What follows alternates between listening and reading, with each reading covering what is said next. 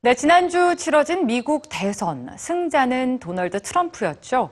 SNS에는 새 대통령을 향한 비판과 우려의 목소리도 있었지만 유독 훈훈한 메시지도 함께 등장했는데요.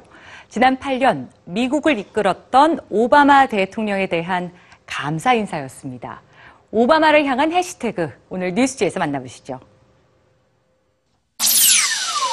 도널드 트럼프의 승리로 마무리된 미국 대선 직후 SNS에는 새로운 해시태그가 등장했습니다.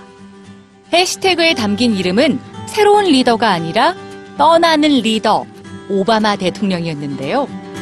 단어 4개로 오바마에게 고마움을 표하자는 해시태그는 순식간에 퍼져나갔습니다.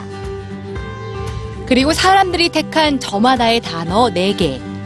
당신이 한 모든 것에 대해서.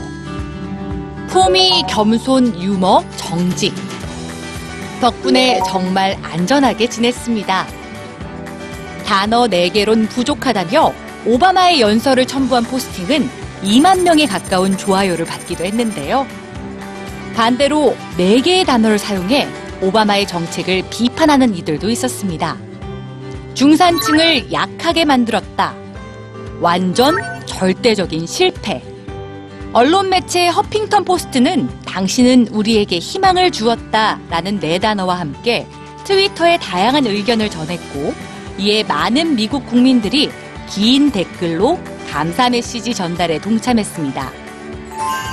오바마 대통령과 함께한 8년의 시간을 4개의 단어로 평가하고 격려와 감사를 전하는 국민들.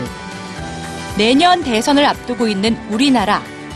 과연 떠나는 지도자는 어떤 4개의 단어로 표현될까요?